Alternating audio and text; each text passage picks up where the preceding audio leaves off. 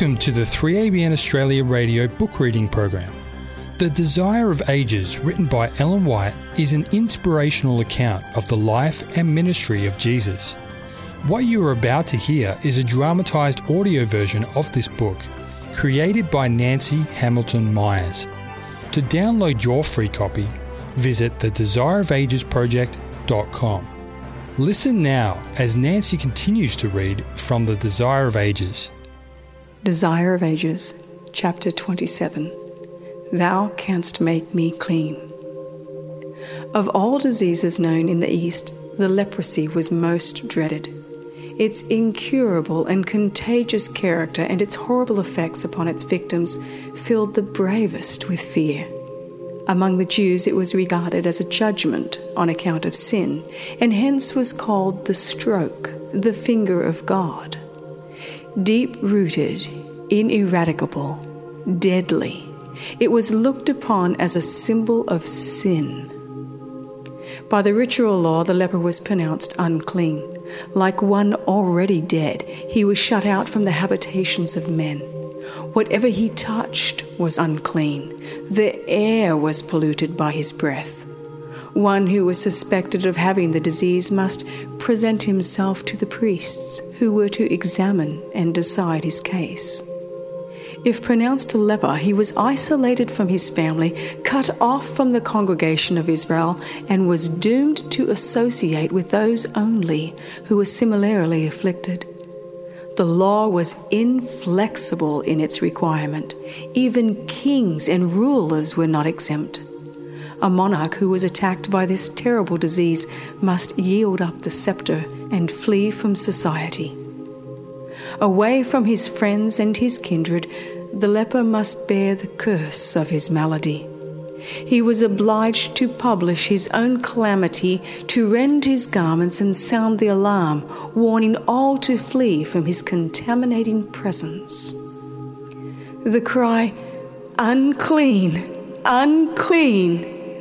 coming in mournful tones from the lonely exile was a signal heard with fear and abhorrence.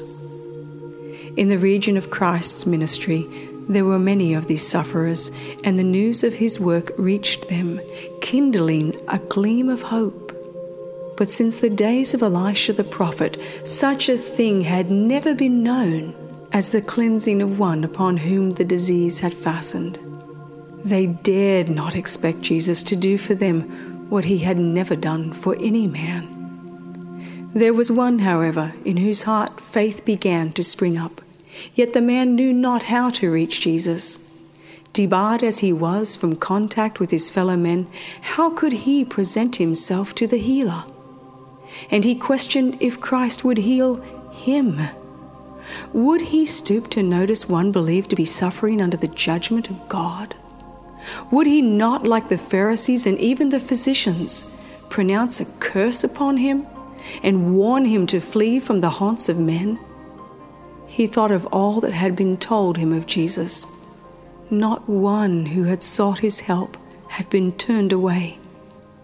The wretched man determined to find the Saviour. Though shut out from the cities, it might be that he could cross his path in some byway along the mountain roads or find him as he was teaching outside the towns. The difficulties were great, but this was his only hope. The leper is guided to the Savior. Jesus is teaching beside the lake, and the people are gathered about him. Standing afar off, the leper catches a few words from the Savior's lips. He sees him laying his hands upon the sick he sees the lame, the blind, the paralytic, and those dying of various maladies rise up in health, praising God for their deliverance. Faith strengthens in his heart. He draws nearer and yet nearer to the gathered throng. The restrictions laid upon him, the safety of the people, and the fear with which all men regard him are forgotten. He thinks only of the blessed hope of healing. He is a loathsome spectacle. The disease has made frightful inroads, and his decaying body is horrible to look upon. At sight of him, the people fall back in terror. They crowd upon one another in their eagerness to escape from contact with him. Some try to prevent him from approaching Jesus, but in vain. He neither sees nor hears them. Their expressions of loathing are lost upon him.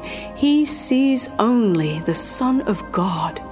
He hears only the voice that speaks life to the dying. Pressing to Jesus, he casts himself at his feet with the cry, Lord, if thou wilt, thou canst make me clean. Jesus replied, I will be thou made clean, and laid his hand upon him. Immediately, a change passed over the leper. His flesh became healthy, the nerves sensitive, the muscles firm, the rough, scaly surface peculiar to leprosy disappeared, and a soft glow, like that upon the skin of a healthy child, took its place. Jesus charged the man not to make known the work that had been wrought but straightway to present himself with an offering at the temple. Such an offering could not be accepted until the priests had made examination and pronounced the man wholly free from the disease. However unwilling they might be to perform this service, they could not evade an examination and decision of the case. The words of Scripture show with what urgency Christ enjoined upon the man the necessity of silence and prompt action he straightly charged him, and forthwith sent him away, and saith unto him, See thou say nothing to any man, but go thy way, show thyself to the priest, and offer for thy cleansing those things which Moses commanded for a testimony unto them. Had the priests known the facts concerning the healing of the leper, their hatred of Christ might have led them to render a dishonest sentence. Jesus desired the man to present himself at the temple before any rumors concerning the miracle had reached them. Thus, an impartial decision could be secured, and the restored leper would be permitted to unite once more with his family and friends. There were other objects which Christ had in view in enjoining silence on the man. The Saviour knew that his enemies were ever seeking to limit his work and to turn the people from him. He knew that if the healing of the leper were noised abroad, other sufferers from this terrible disease would crowd about him, and the cry would be raised that the people would be contaminated by contact with them. Many of the lepers would not so use the gift of health as to make it a blessing to themselves or to others and by drawing the lepers about him, he would give occasion for the charge that he was breaking down the restrictions of the ritual law. Thus, his work in preaching the gospel would be hindered. The event justified Christ's warning. A multitude of people had witnessed the healing of the leper, and they were eager to learn of the priest's decision. When the man returned to his friends, there was great excitement. Notwithstanding the caution of Jesus, the man made no further effort to conceal the fact of his cure. It would indeed have been impossible to conceal it. But the leper published the matter abroad, conceiving that it was only the modesty of Jesus which laid this restriction upon him, he went about proclaiming the power of this great healer. He did not understand that every such manifestation made the priests and elders more determined to destroy Jesus. The restored man felt that the boon of health was very precious. He rejoiced in the vigor of manhood and in his restoration to his family and society, and felt it impossible to refrain from giving glory to the physician who had made him whole. But this act in blazing abroad the matter resulted in hindering the Saviour's work. It caused the people to flock to him in such multitudes that he was forced for a time to cease his labours. Every act of Christ's ministry was far reaching in its purpose. It comprehended more than appeared in the act itself. So, in the case of the leper, while Jesus ministered to all who came under him, he yearned to bless those who came not. While he drew the publicans, the heathen, and the Samaritans, he longed to reach the priests and teachers who were shut in by prejudice and tradition. He left untried no means by which they might be reached. In sending the healed leper to the priests. He gave them a testimony calculated to disarm their prejudices. The Pharisees had asserted that Christ's teaching was opposed to the law which God had given through Moses, but his direction to the cleansed leper to present an offering according to the law disproved this charge. It was sufficient testimony for all who were willing to be convinced.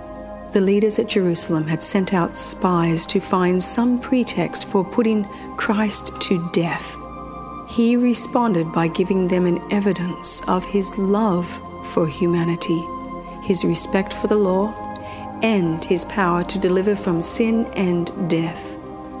Thus he bore witness of them They have rewarded me evil for good, and hatred for my love. He who on the mount gave the precept, Love your enemies, himself exemplified the principle, not rendering evil for evil or railing for railing, but counterwise blessing. The same priests who condemned the leper to banishment certified his cure. This sentence, publicly pronounced and registered, was a standing testimony for Christ. And as the healed man was reinstated to the congregation of Israel, upon the priest's own assurance that there was not a taint of the disease upon him, he himself was a living witness for his benefactor. Joyfully he presented his offering and magnified the name of Jesus. The priests were convinced of the divine power of the Savior. Opportunity was granted them to know the truth and to be profited by the light. Rejected, it would pass away, never to return. By many, the light was rejected, yet it was not given in vain. Many hearts were moved that for a time made no sign. During the Saviour's life, his mission seemed to call forth little response of love from the priests and teachers, but after his ascension, a great company of the priests were obedient to the faith. The work of Christ in cleansing the leper from his terrible disease is an illustration of his work in cleansing the soul from sin. The man who came to Jesus was full of leprosy. Its deadly poison permeated his whole body. The disciples sought to prevent their master from touching him, for he who touched a leper became himself unclean. But in laying his hand upon the leper, Jesus received no defilement. His touch imparted life giving power. The leprosy was cleansed. Thus it is with the leprosy of sin, deep rooted deadly, and impossible to be cleansed by human power.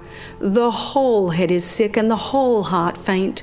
From the sole of the foot even unto the head, there is no soundness in it, but wounds and bruises and putrefying sores.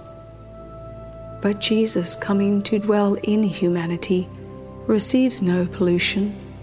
His presence has healing virtue for the sinner whoever will fall at his feet, saying in faith, Lord, if thou wilt, thou canst make me clean, shall hear the answer, I will. Be thou made clean. In some instances of healing, Jesus did not at once grant the blessing sought, but in the case of leprosy, no sooner was the appeal made than it was granted. When we pray for earthly blessings, the answer to our prayer may be delayed, or God may give us something other than what we ask. But not so when we ask for deliverance from sin.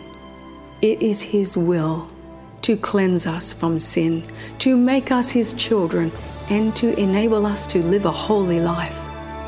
Christ gave Himself for our sins that He might deliver us from this present evil world, according to the will of God and our Father.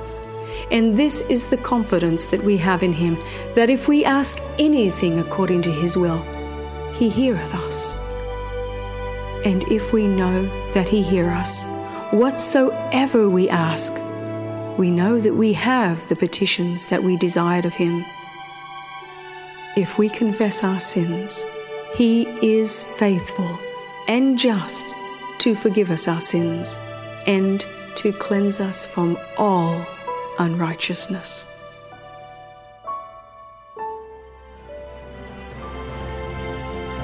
Join us next time as Nancy Hamilton Myers continues her dramatised audiobook, The Desire of Ages, written by Ellen G. White.